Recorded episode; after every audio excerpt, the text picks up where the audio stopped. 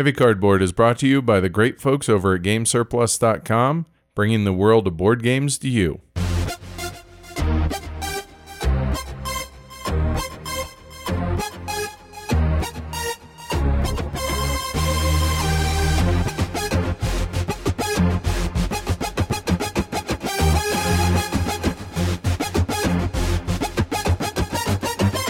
Heavy Cardboard, episode 84, Laboring and Gaming.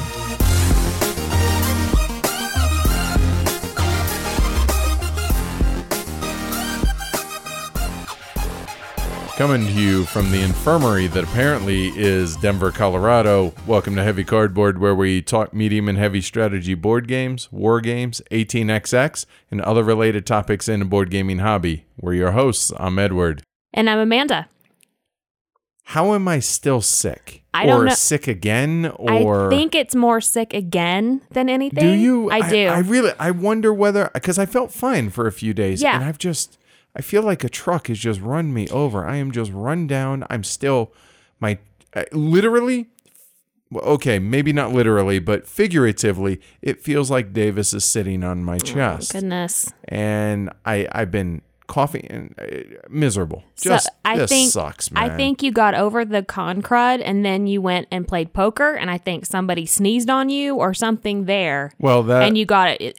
I don't know if it just made it worse. You weren't completely over it and it made it worse or what, but I thought I was. This feels like a different sickness to me, just the way that you're acting, than the first time. Yeah, you might be right. Oddly, though, we're still able to get quite a bit of gaming in, because even though I'm hacking, and coughing left and right, and, I'm weak on my feet, I'm fine if I'm sitting down all day and down. So we actually went to B-Con / Conclave of Gamers, which is a local con for us here in Denver. Yep. Plus, it's run by some friends of ours, Sean Brown, and our buddy Chad, who lives in our neighborhood. Yep. And so we wanted to go and support them, even though maybe not feeling the best, but whatever, you do what you got to do for friends, right? Neither one of us were really up to speed, but we went anyway.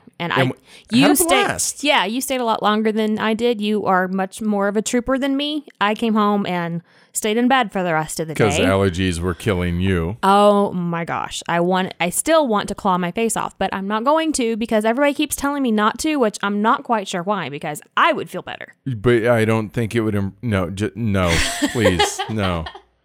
That said, it was a really good time. I got a chance to see Mark Streed from Board Game Corner. Yeah. I met Richard Launius, the designer of Arkham Horror and Eldritch Horror and all these others. And we had actually a pretty cool little conversation about how, he appreciates what it is that we do for the hobby. And I appreciate what he's done for the hobby. Yeah, you kind of have to. His designing, even though obviously his games don't interest us at all. There are plenty of folks out there who love his games, and the hobby is better for it, and I think that's amazing. How awesome is this hobby to where he enjoys a lot of theme and a lot of luck, which he told me. Yep. And he says, obviously, that's not so much where you guys come in. I just think it's awesome that much of a polar opposite of people, like what they like and everything, it's still the same hobby. We still share a love for this hobby, even though it falls in a different spectrum within the hobby, right? Niche within. Right. One side's on the red side of the spectrum, the other side's on the purple side of the spectrum. Yeah, so that's pretty cool. We got to see a bunch of friends. Locals, obviously, who it's funny, will travel to different cons around the world and stay with the same people, or not just. I'm more or less just see folks like Chris or whoever.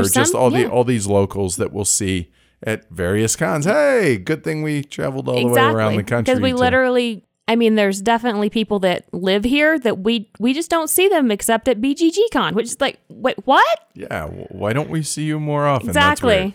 So we got a lot of gaming in while we were there. And then the following day, there's a house con, I think is a good way to put it, right? It's just some friends getting together to play. Yeah, our buddy Dave puts us on Labor Day, and what we call the Texas crew, the guys who run the board game group, they on Facebook, they come up, and that's Mo, Lyndon, and Brian. And it's always fantastic to be able to hang out with the fellas and just We go down for a day. Dave cooks, and we just hang out all day. And smoked some killer brisket. Oh, it was so good. That was fantastic. With his wife made baked beans with Dave's own cured bacon.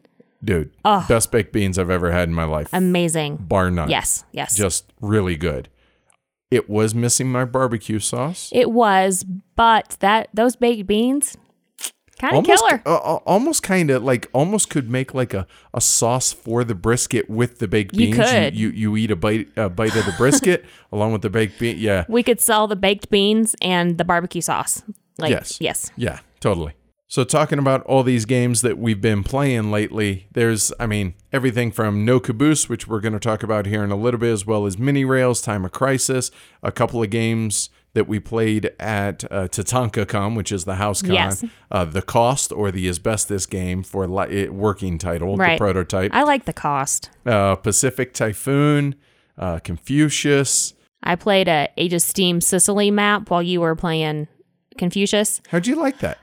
It was pretty... Because that's a 3-player only map that came out from the Winsome, right? And I am notorious for... just losing horribly at an Age of Steam game the first time I played, especially. But I don't know what it was about this one, but I steamrolled everybody. Brian had max shares, like I want to say there were still 3 turns left, so not good, Brian. Not good. He was having some trouble. Whew, but that's me normally, on a first play of an Age of Steam map. But congratulations. Why? Thank you. It was really one. It's funny. It's not production, it's protection, because you're in Sicily. So exactly. So the only way you can move, I'm gonna make you an offer. You can't refuse. So if you the only way you can take black cubes out of towns is if you have protection to be able to take those and deliver them. Which is that special action, right? Yeah. Cool. Cool. Yeah. So you enjoyed that. It's interesting. I did. Yeah. Good. All right, so let's go ahead and roll into it. I see no reason not to. You want to talk a little bit about a couple of the games that we wanted to highlight? Sure. We'll talk about The Cost first. That's the newest game from the board game group guys.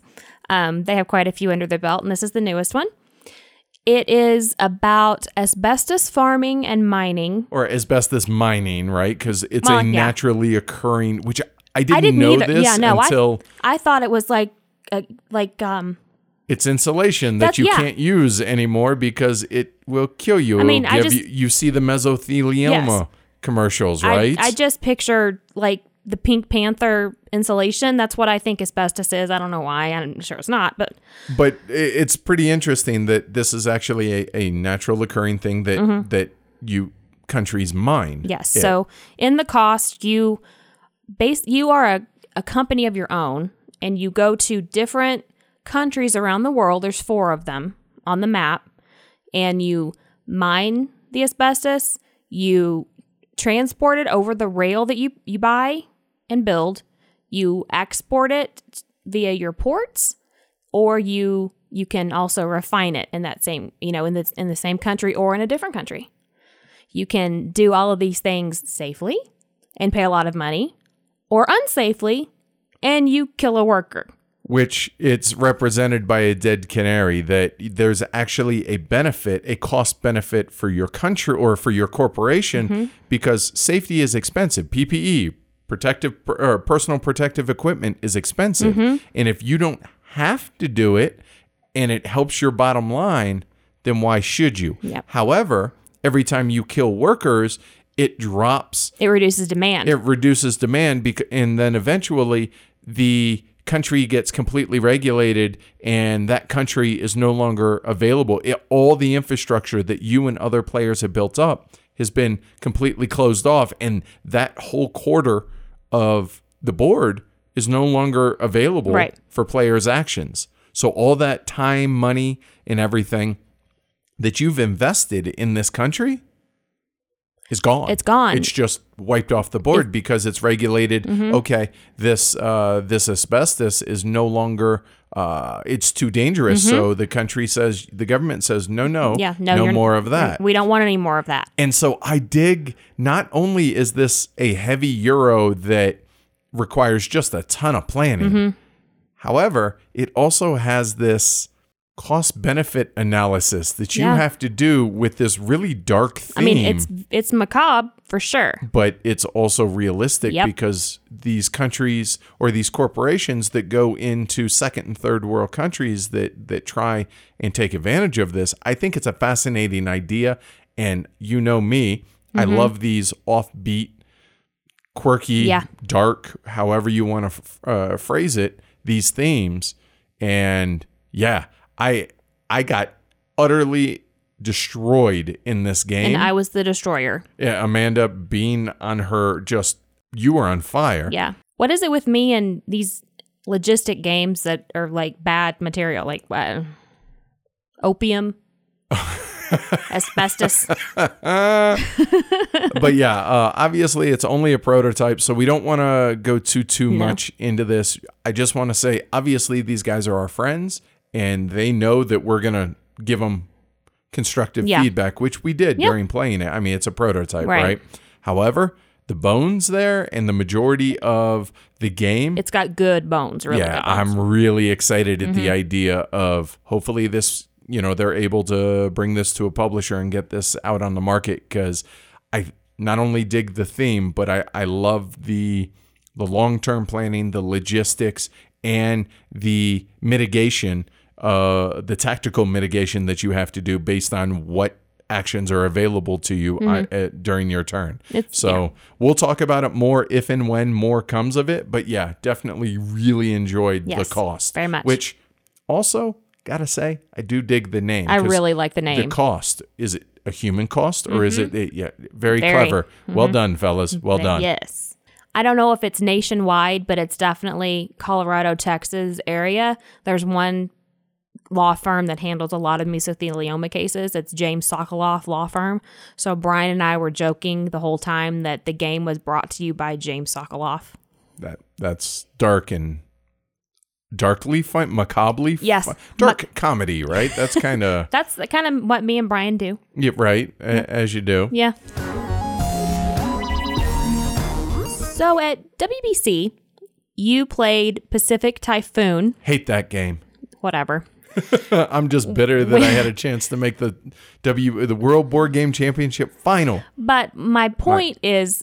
Damn die rolls. The Eulers and this game and die rolls, we don't get along in this game. That's all right. I made up for it earlier today in Time of Crisis, okay, so good. That was good. There's good. Okay. I had the chance to... Well, hold on. Give folks a little context on the game before before I complain. Hold on. You just talked about having won in The Cost, having steamrolled in Age of Steam. I lose so often that whenever I do, okay. No, you don't. No. Mm-hmm. You win your share, so I don't want to hear it. Mm-hmm. Hush. Mm-hmm. Pacific Typhoon is a trick-taking World War II game, which sounds funny. That was part of the appeal to me, because it's such a... Wait, what? Yeah, exactly. But you're presented with two events. It's two battles that the active player chooses which one you want to battle, which one you want to do. You choose whether you're going to fight day or night, whether you're going to fight air, surface, or sea, or combined even. And those are the big battles. And then what year you're going to fight it in. That's on the card itself. Which is on the actual battle card itself. Yeah. And it's all trick-taking, right? It's all victory points based on what cards you win. You're either Japan or the Allies. Everybody has a hand of cards in which everyone's going to play one or possibly multiple cards, depending on what cards you're going to play or what if cards can chain off of one another. And then at that point, players play in turn order, and you're either playing on the side of the IJN, the Imperial Japanese Navy, or the Allies. And players play one, like I said, one or multiple cards, and then whoever has the higher strength value of the battle, whether it's the IJN or the Allies, that's who wins that battle. Mm-hmm. Whoever played the highest strength value on the winning side takes all the spoils, which the spoils are all the cards from the losing side, and then they get to hand out evenly all the spoils. So, including the event you played. Correct. The battle card itself, which can be as many as maybe 7-8 points. Mm-hmm.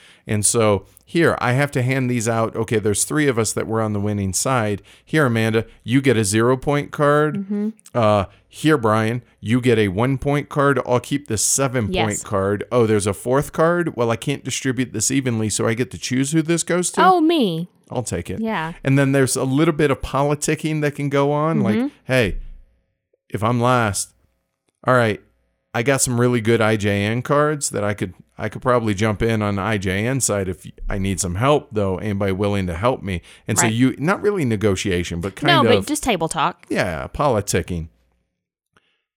Now this game plays, I think it's 3-7. I think ideally it's probably 4-7. Mm-hmm. I will say that I really enjoyed our play of it again. Yes. However, playing at 7 players, in which 6 of the players are not, or are first-time players, maybe not the ideal situation. It took like 2.5 hours. Which is way longer than it ever should take. It wasn't miserable, though. No, it was still fun. No, absolutely it was. And it sounds like we turned a bunch of people onto the game, which is cool. The good news here, Pacific Typhoon, out of print. Yes. The first edition, which this is based off of, which is Atlantic Storm, way out of print. Yes. However, there is a second edition of Pacific Typhoon, a reimagining kind of, or reimplementation of the game, is coming out either later this year or early 2018 from Lock and Load Publishing. Mm-hmm. So you can always go back to the WBC Daily Diaries and listen to me giving a pretty thorough rundown on what happened. Yeah, you talked about it really a lot. So. Yeah. So now go ahead and whine. Okay. All right, whining shall commence now. So there's 2 stories that I want to tell. The first one is I got the Atom Bomb in my hand, which is one of the cards that you can play to fight the event. Okay, so I held on to that card and I waited to the perfect opportunity. Because you had that early on in the game, right? Very early. So I played it out. I was going to just massacre and get all these cards. And then Ash played this card where it flipped the time of day to where it made it to where anything that was played in the original time of day was negated. Which that is a day card, so now it's in illegal play. Mm-hmm. So I had to take all of my cards up and just discard them. Woe is you. Yeah. It was a sad state of affairs, because it would have won you, provided you had an 80% chance or so of it getting you about 5 points. Yeah. So the second one, I'll tell it from my point of view if you don't mind, and then you can whine. Okay. The Allies had a massive advantage, whereas the IJN, you guys had 4 die rolls between you that you needed 15 points to be able to tie 16 to win the battle. And it was for a ton of points because everybody else ganged up on you and Mo. Mm-hmm. Well, Amanda has 2 die rolls. She rolls. Boxcars. Boxcars. What? Mm-hmm. So 12 of the 15 needed. You needed 16 to tie, 17 to win. All Mo had to do was roll 4. 2 and 2, 1 and 3, or higher. And what did he roll? I just saw a 1. Yep, he rolled 3. So you guys still lost by 1. It would have been a massive point swing. So what have we learned here? The Eulers do not do well with dice rolls for when other people are rolling the dice. In my case, in your case, when you roll the dice, or just Pacific Typhoon is terrible. Or second thing learned. Don't give Mo the dice. Yeah. Dave lives out in the country, and he likes to keep the windows open. Whenever Mo rolled those dice, I think it's possible that the llamas down the street heard me scream. The ones that yell at the passing cars? The ones that yell at the passing cars, which is awesome, by the way. Yeah, I was so mad. But hey. But overall, did you enjoy Pacific Typhoon? Yeah, and as much as I hated the losing bits of that, it makes for such a good story, and it made for a lot of enjoyment of the game just in general, just the irritation and the, oh, I haven't felt like, oh my gosh, the die roll. And right, stand-up die roll, yes, right. And a very long time, and I did then. It was just fun. Good. I'm glad to hear it. So that was pretty much the end of TatankaCon, and then I laid in bed all day the next day because I've been sick since. Yes. Boo.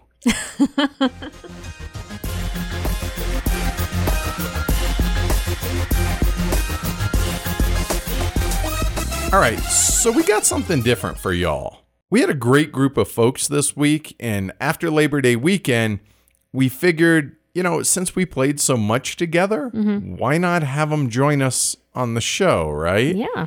So the next segment, it was me. And me.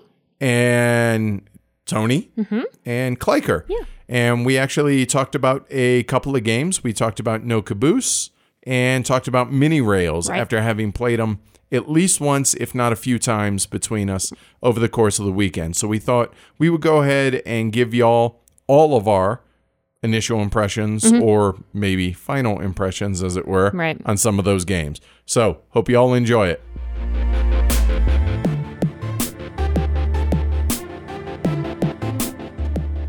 All right, so here we are. Just finished our live stream of Mini Rails, and figure since we got you guys together, I mean, how often do we get a chance to have the Tony back? Oh my! Oh my! So it's myself, Edward, obviously, Amanda, and Tony, and Matt. All right, so Matt being Clayker, right? Matt. So because of the conventions that we recently attended, whether that's B-Con / Conclave of Gamers, which is a local con here in Denver, or Amanda and I also hit up TatankaCon, which is a house con that a friend of ours puts on. We figure, we've gotten a lot of first looks of new games and figure, why not? Let's touch base on a whole bunch of these, right? Sure. So you want to go ahead and lead off, T? Sure. So we just played Mini Rails, as you mentioned. You want to just start that? Yeah, I think that'd be a great one. Super clever game, man. It really, 2 decisions. It's crazy. Dude, that's all you got. It's amazing how much complexity you can get in 2 freaking decisions. A pure complexity. Yes. I'm pointing to my head. Yes. Right. But see, now here's my thing though. Anytime there is a game that is this simple, which again, you have 2 decisions, right? So it's not complex mechanically, right? Anytime there's a game that is boiled down to this core one just real simple thing, I always am scared whenever I play this, and I really enjoy it because I'm worried that, wow, this is super clever, but do I get lost in the cleverness, and maybe there's something here in the game that there's actually a one strategy that is dominant that I just can't see through the cleverness, and I feel like an idiot. Oh, I should have seen that. So I'm not saying that's the case here, but that's always my fear. Especially with this game, I don't think that there could be, honestly, something that you can do every single time because the board changes every single game. Well, that and the investments and the order of the investments. And the turn order, right? There's so much of the game is on the turn order track. Yeah. And as you make your decisions, I want that color disc, but I don't want to be my next turn happening so front loaded, I need to go. I need the hammer. I need to move. Right. So it's a lot of complexity. It's not just what color disc you want. It's also where do you want. When do I want to go next turn? Next turn. Yeah. And we're tossing around the word complexity. So let's be clear that this is the heavy cardboard thinky filler category, correct, and it's kind of SNCF weight. Yeah, it's definitely very low on. I literally 2 choices. You either invest in a track, or in a stock, or you use that same disc to lay track. Right. That's it. That literally is your only decision. But the things that you're taking into account is both the current share value, plus who else is invested in it, plus what actions are available to the other players. Have they already invested to where they can't invest and they must lay track next time? So within those 2 decisions, there's a whole lot to look at around the board and things to keep track in your head. Mm-hmm. Yeah, in those 2 very simple actions, they managed to pack in some good decisions with all the things going on. And in what, like an hour's playing time? Oh, God, no, not even. I would say off the stream. Half an 20 hour. Minutes, yeah. 30 minutes. Yeah, I'd say probably 30 minutes in a four-player, maybe another five, 6 minutes. A little longer than five. Yeah. Yeah, we played it at 5, and it was definitely tighter. Oh, yeah. It definitely does. It scales because of the fact that the discs, how many discs are available at the end, within the bag that randomly are pulled each round. Those get changed based on player count. The map itself doesn't change outside of, with 3 players, you have 3 discs that are pre-seated on the board for each company. But other than that, it's definitely more constricted at 5. For sure. And maybe a little bit more chaotic because you have more actions in between your actions potentially. Mm-hmm. But I played it at 4 and 5 and enjoyed the game at both. Yeah. This was my my 4th time playing the game. And what was interesting is I spent more time looking at what the other players were doing, right? After you agonize over your decisions, you have to factor into that, well, okay, what actions do they have left? Because it's conceivable, because of the way the turn order works, that maybe Tony has 2 actions left after I take mine, so what is he going to do? Or he only has 1, so I know what he has to do.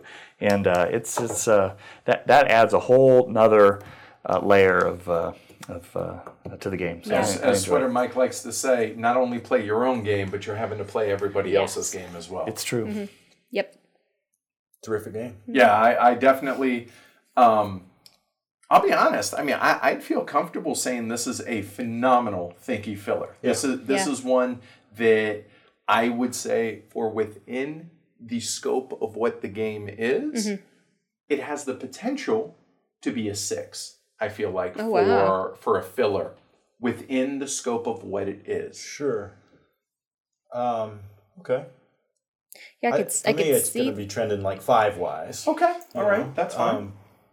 Time will tell. That could be a 6. Sure, right, but that's still for an initial rating, a 5 or a 6. Yeah, that's pretty good. Pretty strong. That's after a handful of plays. 5. Mm-hmm. Yeah. For sure, 5. Yeah. Okay. I don't think it could be a 6, but definitely a 5. I think for what it is, it's again, it's so simple. It's quick setup. It's quick teardown. Boom, you're up and playing in 2 minutes. This would definitely be a good contender for a gameplay streak that you're tired, you don't really want to play really anything too difficult, but you can play Mini Rails in half an hour. As long as because Mini Rails plays 3 to 5, as long as you have 3 folks available, then totally. Exactly, right. I think so. Good call. Very cool. All right, so that is Mini Rails by Mark Gerrits and Moa Ideas. So you guys want to talk about No Caboose? Yeah, well, we should. Okay. Amanda, have you played it? I have played it. I played it with Matt, with Ash and Edward. Okay. When we were learning the game. Yeah, it was a learning game. And we didn't play the whole thing, so kind of. Later on that day, so we played that early at B-Con. Right. And then later on, all 3 of us had played it, and we were like, we played it 3-player, so only half of the companies are available in the game. I see. All 6 are shares are available, but only 3 actually lay track on the board. So we felt like it was a little constricted. Seemed a little weird. It did. And so after that, when Amanda had to leave because she wasn't feeling well, Ash and I both jumped in, and we were like, I definitely want to play this again. As soon as possible to be able to get a better feel for it, play with 4 or 5. Right. And that's where I was like, hey, we had some time. You guys want to try this? And y'all were like, sure, we'll give it a try. Yeah, so it was me and you and Kleiker and Ash, right? And Ash, yep. Yeah, the game did not leave a positive impression on me. And I don't think it really left a positive impression on any of us in hindsight. I know it didn't with me. Okay. I am not a fan of those cards. Should we give some context first? Sure. I feel like, so in No Caboose, players are working more or less as investors of stock companies or for train companies in which they're going to be investing in laying track in the eastern United States. Mm-hmm. Right, to benefit these train companies. And so at the beginning of the round... It doesn't benefit the companies at all, laying track. That's the issue. In theory, okay, as the flavor text says, yeah, in which you're going to be laying track for these companies to benefit these companies. So the actual mechanics of the game, you're going to start out to where you're going to get dealt, depending on player count, let's assume 4 players, 6 cards per player. You're going to, from a number of different area decks that represent the different regions. And you get to choose which ones you want. And you get to choose, I want 3 in the Mid-Atlantic, I want 2 in the Southeast, however mix you want. Of those 6 cards, you get to keep one of them. They're going to show the route that's possible between 2 areas, mm-hmm, and companies must continue. It must be contiguous track for a company in which you choose to lay. You're going to get paid in a share as well as cash for building this track and investing in this company, helping this company. Then at that point, we build the track after everybody has drafted. We pass the decks around. And then after that, you're going to actually build the track. Then after that, there's going to be a random... Well, when you build track, you're going to get 1, maybe 2 shares of 1 or 2 companies even, and a little bit of cash. Right. Yeah. And then with that cash, you're going to then invest further into these 6 companies that are in the game. After you can buy and sell shares just like normal. One player does all their actions, then it goes on to the next player. Then at that point, you're going to roll a die based on the market forecast. Yes, there's an economic climate card. Mm-hmm. Which you're going to roll, and the climate will change or stay the same depending on the current existing climate, whether or not it tends favorable or tends negative. Yeah. It's a 6-sided roll, and it's weighted into the different categories. There's a deck of cards which, depending on what the economic environment is, will dictate on this random draw what will happen, both as far as dividends, mm-hmm, as well as the actual share price. So there are 6 companies. You're going to draw 6 cards and flip them over one at a time. This happens to B&O. This happens to the pen. This happens to this one, so on and so forth for all 6. It creates the variability within the market for each individual company. Mm-hmm. Correct. Right. And then after that, you pass the first player or the priority deal if you wish, and then do that until either both, I believe it's Chicago and St. Louis are connected via rail, or if 2 of the companies have laid all their track. Correct. So that's where it goes. I'll be honest, we haven't made it that far in either game. Yeah. So this game bills itself as a serious game, quote unquote, of cutthroat railroad building and stock manipulation, quote unquote. Those are from the box and the BGG materials. Right, and stuff as like well that. As the rule book. Right. And since my departure from Heavy Cardboard, I play games of all weights. And this game is still not to my taste. And that's because of its random features coupled with its length. Right? Those 2 things just don't work for me. And I don't mean this bad against the authors of the game, because they're probably wonderful people, I'm sure, right? This is an opinion on some art. But at the same time, I think what you say is 100% spot on. The amount of randomness that is involved in this game, when you match it to the game length, doesn't match. They're inverse of one another. The point of me wanting to talk about No Caboose is that if there's another person besides me out there, and I'm sure there are, that are lovers of cutthroat, serious games that are cutthroat rail building and market manipulation, I want them to know of my experience. Which I think want to hear that, absolutely. You know, the drafting of the cards that you mentioned. There's no tension in that. You see, there's no engines being built here. And so there's nothing for me. I'm tactically drafting a card, and I'm looking at a lot of cards to pick one in so doing, because I'm just looking to lay a rail somewhere in a company whose share I might want for some reason. More on that in a second, right? So I can't look at what Amanda has in front of her, you know, and say, well, I can't let her have this card, right? There's no hate drafting. There's no, I really need that card for my engine. There's no tension in the draft at all. And there's no planning for the future. You can't hold a card back like, okay, I want to be able to build this later, so I'm going to build to this. Yeah, you have to do it immediately. And the problem that I ran into specifically when we were playing just 3 players is there were multiple times when I could not draft a card because nothing could be built. And all of the ones that I received, I could not do anything. And the inverse happened to me. There were several rounds where in the starting hand, I got the card I wanted, I put it down, I passed the cards, and there was no card I was going to get that was going to change my mind, right? Mm-hmm. So it was a lot of work for a single card that, you know, that really in most cases was an obvious choice. There was this idea, though, that I could...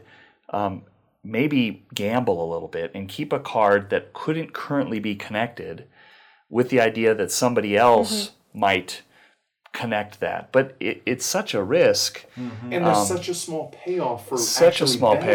Well, yeah. This is a 2 or 3 hour game, and the draft was about 50% of our time. I'd say. Right. Mm-hmm. And for no decision. Yeah. No. And honestly, towards the end of our first game, our second game, what we ended up doing is just, you know what, pick your 6 cards, draft one out of that, and boom, done. And all of a sudden, oh, okay. Yeah, that might be better. Yeah, that's what we found it was.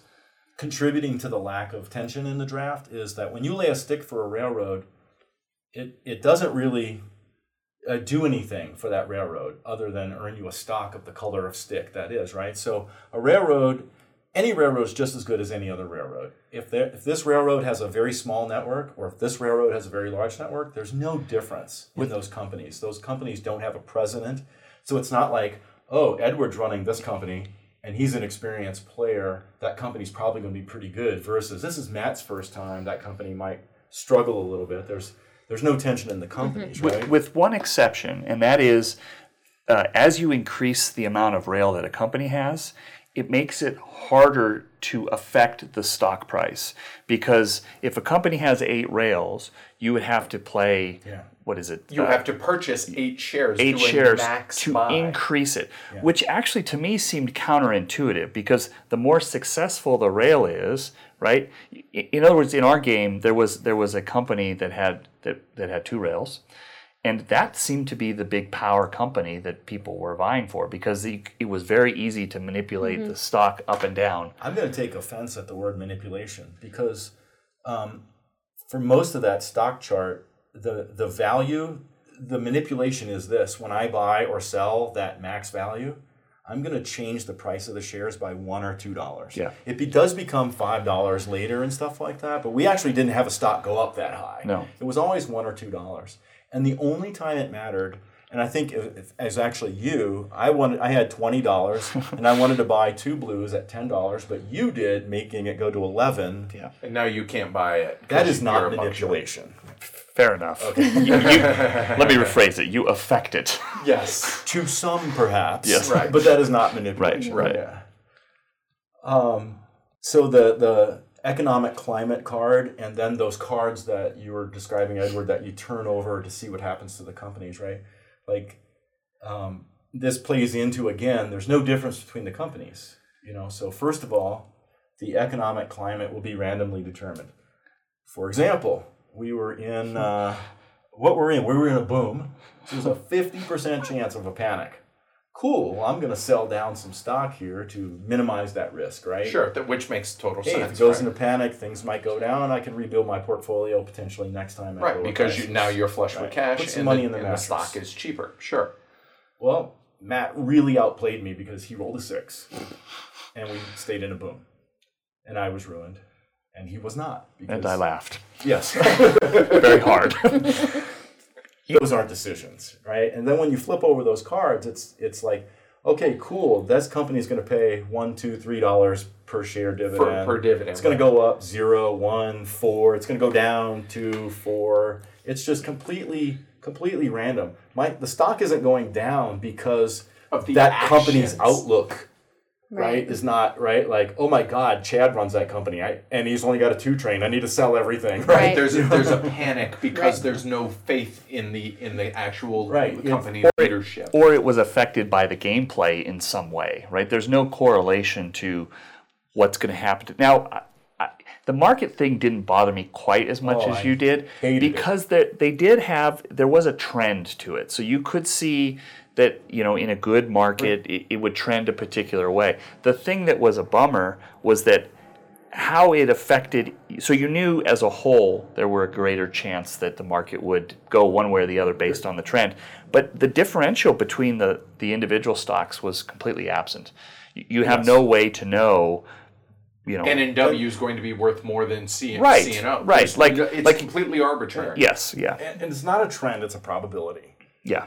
Right, and the die still has all six faces on sure. it. You know, and to me, I liken it to, and I've never been in this position, thank God, but like an infantryman, when you're being shelled, hiding behind one rock is just as good as hiding behind another rock because you don't know where the shells are going to land. Right. They're shelling over there, I'll move over here. Well, they can still shell over here, right? It's just, there's no rhyme or reason to the investment. And so yes, that really, really, really rubbed me the wrong way. And I think it did all of us, honestly. The fact that you want your decisions to be meaningful and to affect the game state, and it that was absent.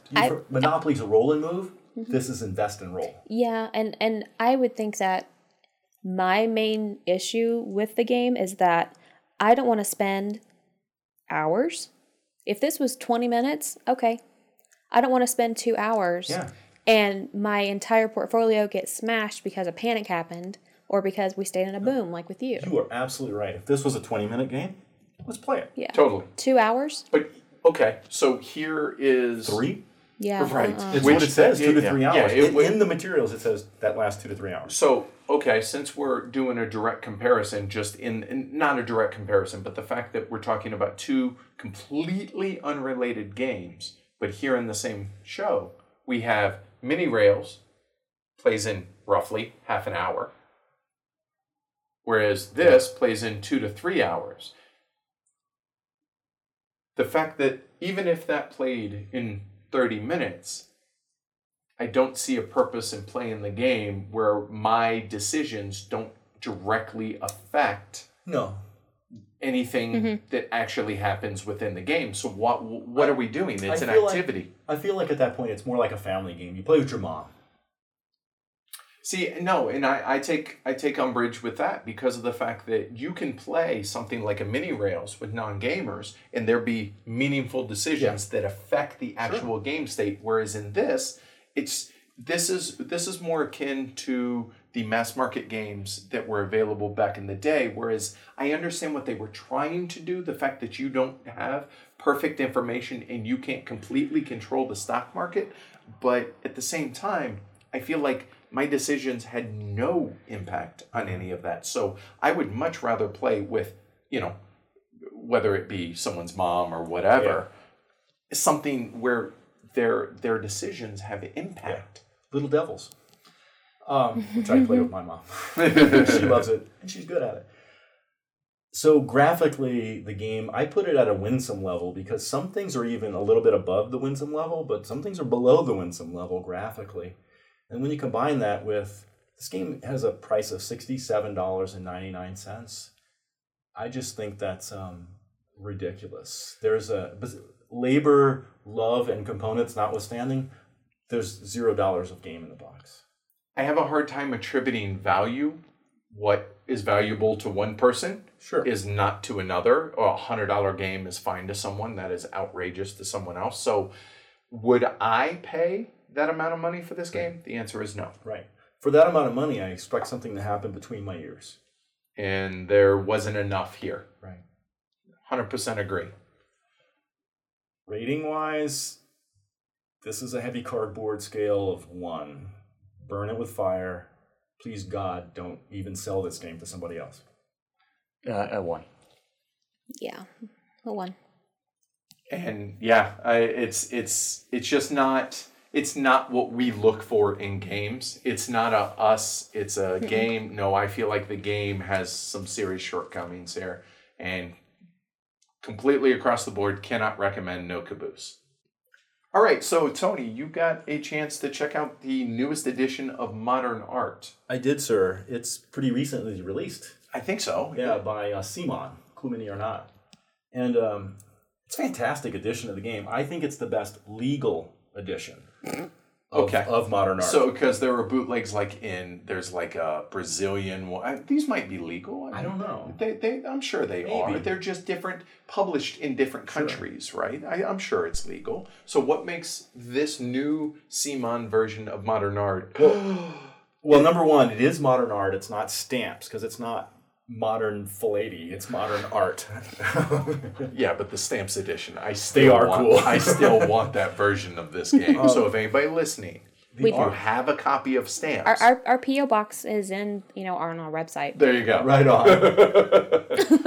The artwork in this copy, in this edition, is fabulous, man. Like, it blows the Mayfair edition away. Well, okay. It really, really does. Now, artwork is subjective. Again, yes. That's my opinion of the artwork. But I do like modern art. The art. Okay. All right. As well as the game. All right. The cards are big. They're bigger than tarot size. So you're not going to be able to sleeve them, I guess. No, that's fine. Whatever. But they're really high quality, and they look great standing on the easel. Nice. So, yeah, it's really... So the game comes with an easel? Oh, no. But, Michaels are... whatever, you grab your easel for $1 and it's good. So I have easels in my copy of the game. And the money chits are good because I would say they're about an inch long and maybe 5/8 or 3/4 high, which is good because, there's blind bidding in the game, so you have to be able to put some chits in your hand. Yeah, that's a good idea. But they're heavy cardboard. They're really thick. They're I would much think it'd thicker. Be easier to hold like bars instead of coins. Yes. Makes sense. That makes sense, so they really work well for the blind bidding. And, so I think that, for me, modern art's a 6 on the heavy cardboard scale. And I think that the production value of the CMON edition honors that 6. Wow. It's really, really good. Nice. You should check it out if you're looking for the game. Cool. Modern Art by Cool Mini or Not, or CMON. Mm-hmm. Yeah. I enjoyed both the gaming and the post-game chat with everybody. Yeah, I think that was pretty cool. Hopefully y'all enjoyed it as well. And, we pull no punches, as it were, on all of that. All right, so the next segment was from our post-game roundtable discussion with me, Tony, Ash, and Kleiker from our game of Time of Crisis earlier today. So hope y'all enjoy it.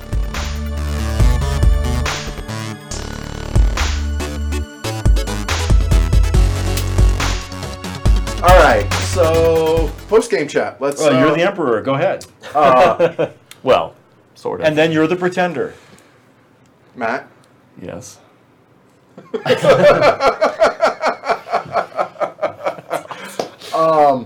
This is a blast. This is very much a Waro, right? It's as much Euro as it is war game in that it's it has a lot of deck building involved, trashing cards, keeping a lean deck if you want to do that type thing, etc., etc. And you should.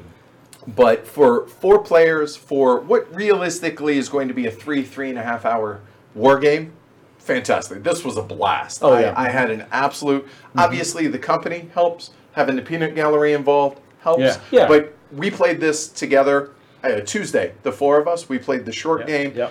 And it was phenomenal. It was just as fun, yeah. And we got to obviously see a little bit more with the pretenders and everything else, because more time, you get more time to do that. I thoroughly am enjoying this. But then again, I have roots in wargaming, so I'm inclined to want to enjoy this. Okay. Plus, it's ancient Rome, which I am a huge fan of. Yeah. And this was the most tumultuous period in the history of Rome. It's when Rome should have ended, as you were saying. So, thoroughly enjoyed it across the board. So, Pretender?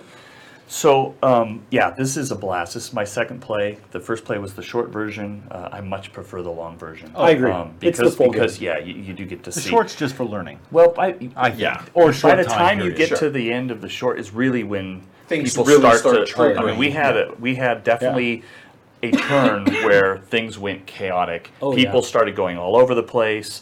Repeated attempts to unseat Syria, they failed. We don't talk about that. I will tell you though that despite the presence of dice, right, and everybody saw how I rolled. I mean, we were all tight. We still hung in there. The exploding die.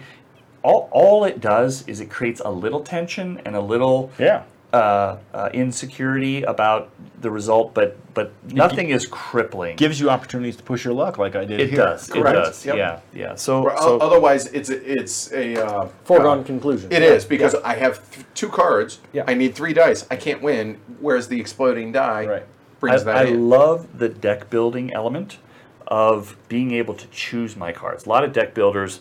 You just build your deck, and then you shuffle them, right? But here, I definitely get to, so it's much more determined that way.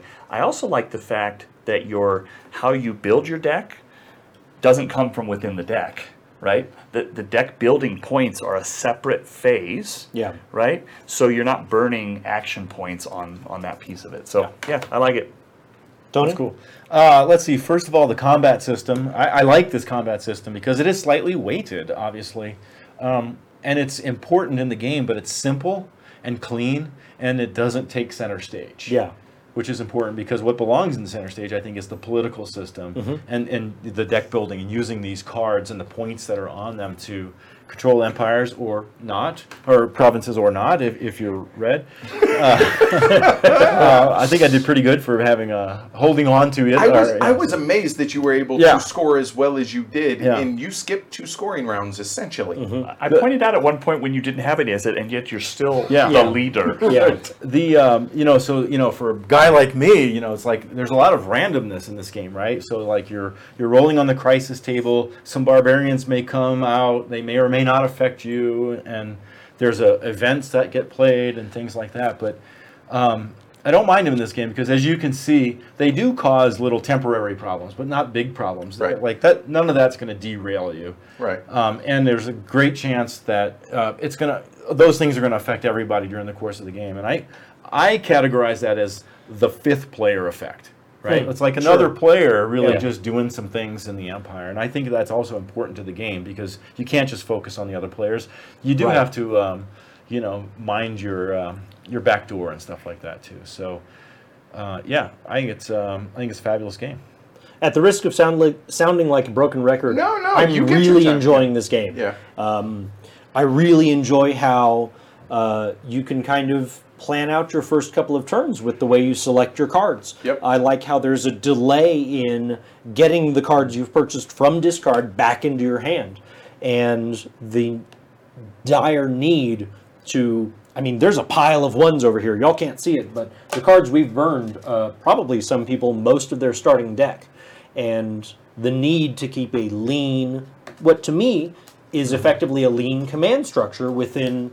your political apparatus and your military apparatus. You have I have two cards. Two of my nine remaining. Mostly and you performing well. And you did win. Right. But trashing is expensive at 3 points. Oh, sure it is. You bet. Yeah. Not when you're the emperor. Yeah, yeah. That gives you so many points. That's a quick way to go ahead and burn. Or do like what I had thought about was getting the pretender card because I figure I'm going to get unseated early. Yeah. Right.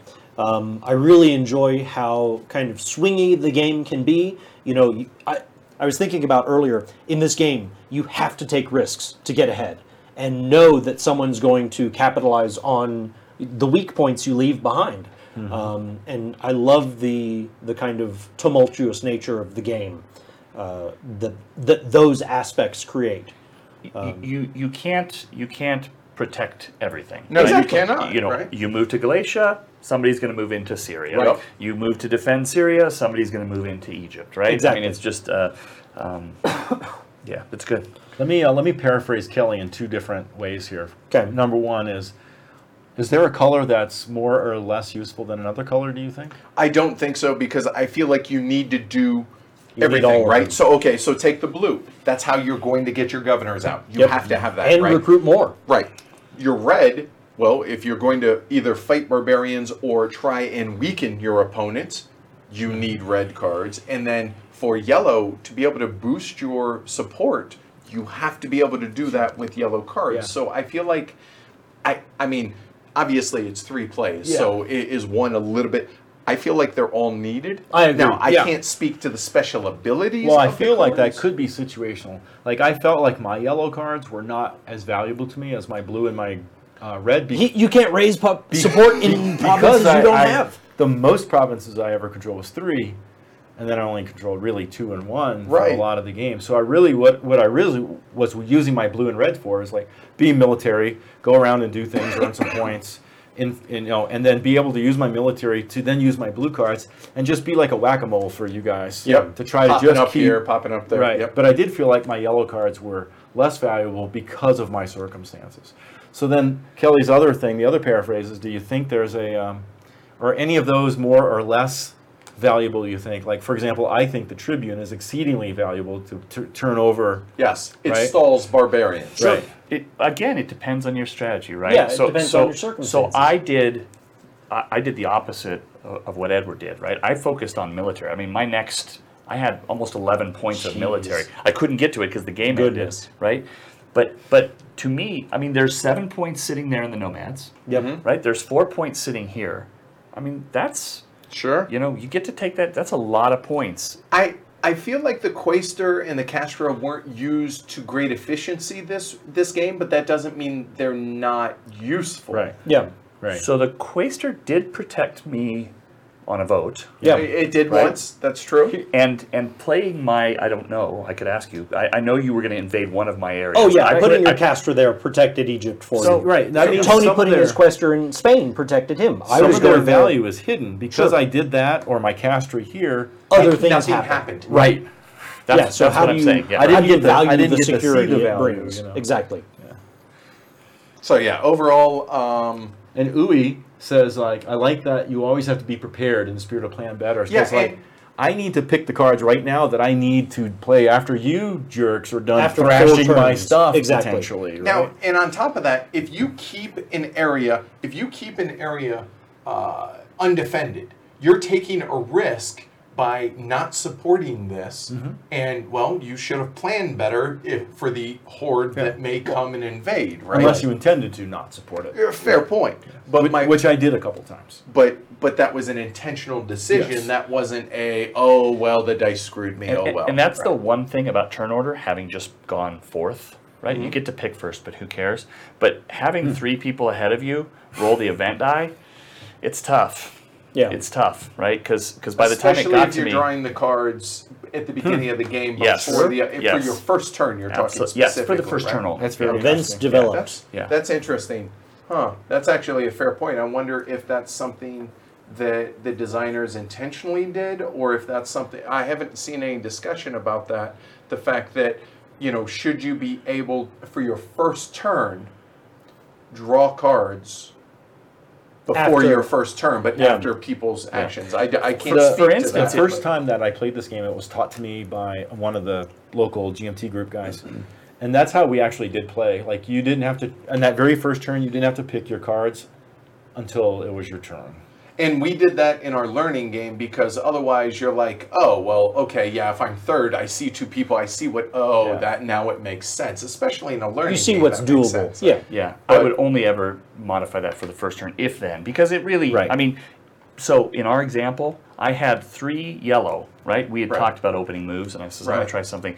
And I'm going to build an improvement. And then, I'm so sorry. Was the increase the cost, right? Now, I rolled a 7, as I did, I think, almost every turn. Yeah. Well, that and 12, I changed it, right?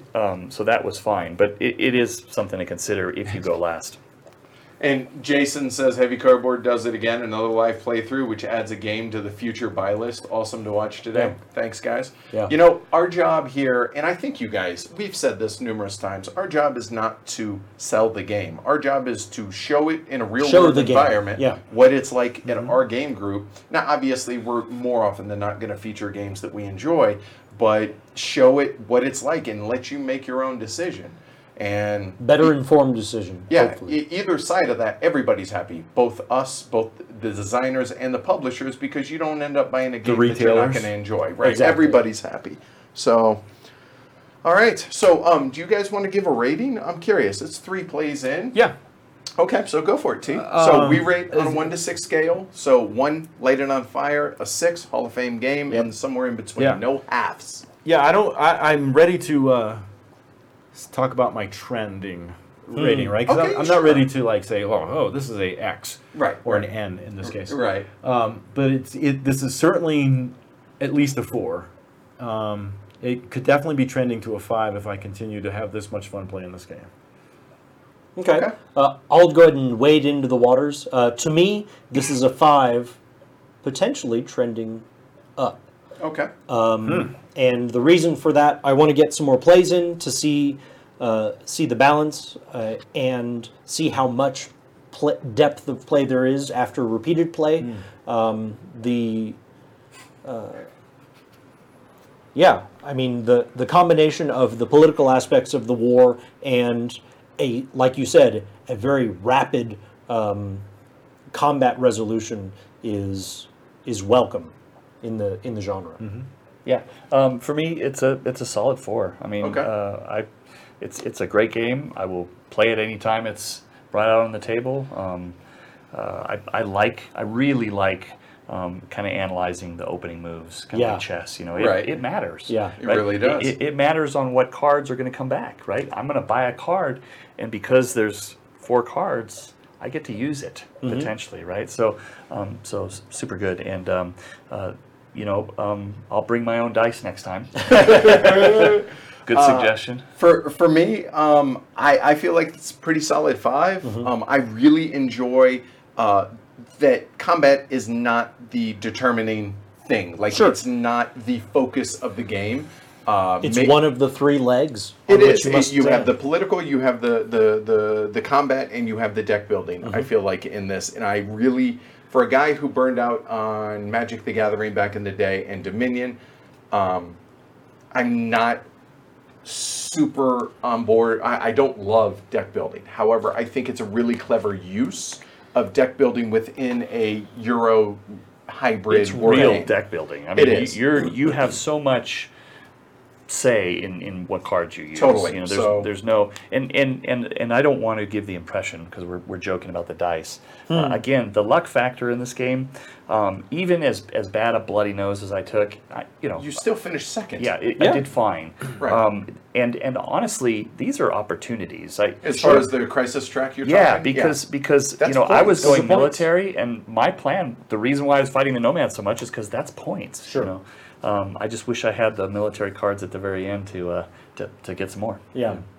Cool. All right. So thank you, everybody, for joining us both live and after the fact. We really, really appreciate it, especially, I mean, we're looking at 4 hours, 10 minutes or so for the stream. I think with experienced players, this would play in 2 hours. I think maybe 2 to 2.5 hours, I think, is reasonable. Big thank you to our sponsor, BoardGameTables.com. If you're in the market for a customized, one-of-a-kind board game table, go check them out, BoardGameTables.com. All right. I don't know what else we could have done better than that had we recorded it separately. So let us know what y'all thought about us just giving you all the post-game thoughts on that. I think that summed it up really well. And you get 4 points of view instead of just our 2 on a game like that. So especially having just played the game, I think that was pretty cool. And yeah. And it also gives those that aren't familiar with our playthrough videos an idea of what we do after the game. And the post-game roundtable discussion, that pretty much is exactly what it's like at the end of every game. Now, maybe not that long, maybe not that in depth, but there's not a playthrough that we don't do one of those. Right. So if that sounds interesting to you and you haven't checked out the playthrough videos, check them out. They're always linked in the show notes. All right, so that's all we got for y'all this week. I'm going to now go lay down and watch some football. All right. And you're going to go edit, I guess. And then we'll have Brenner, right? Breakfast for dinner. I'm excited. I'm looking forward to that. All right, we'll catch y'all next week. Thanks for listening, y'all. Bye, everybody. Bye.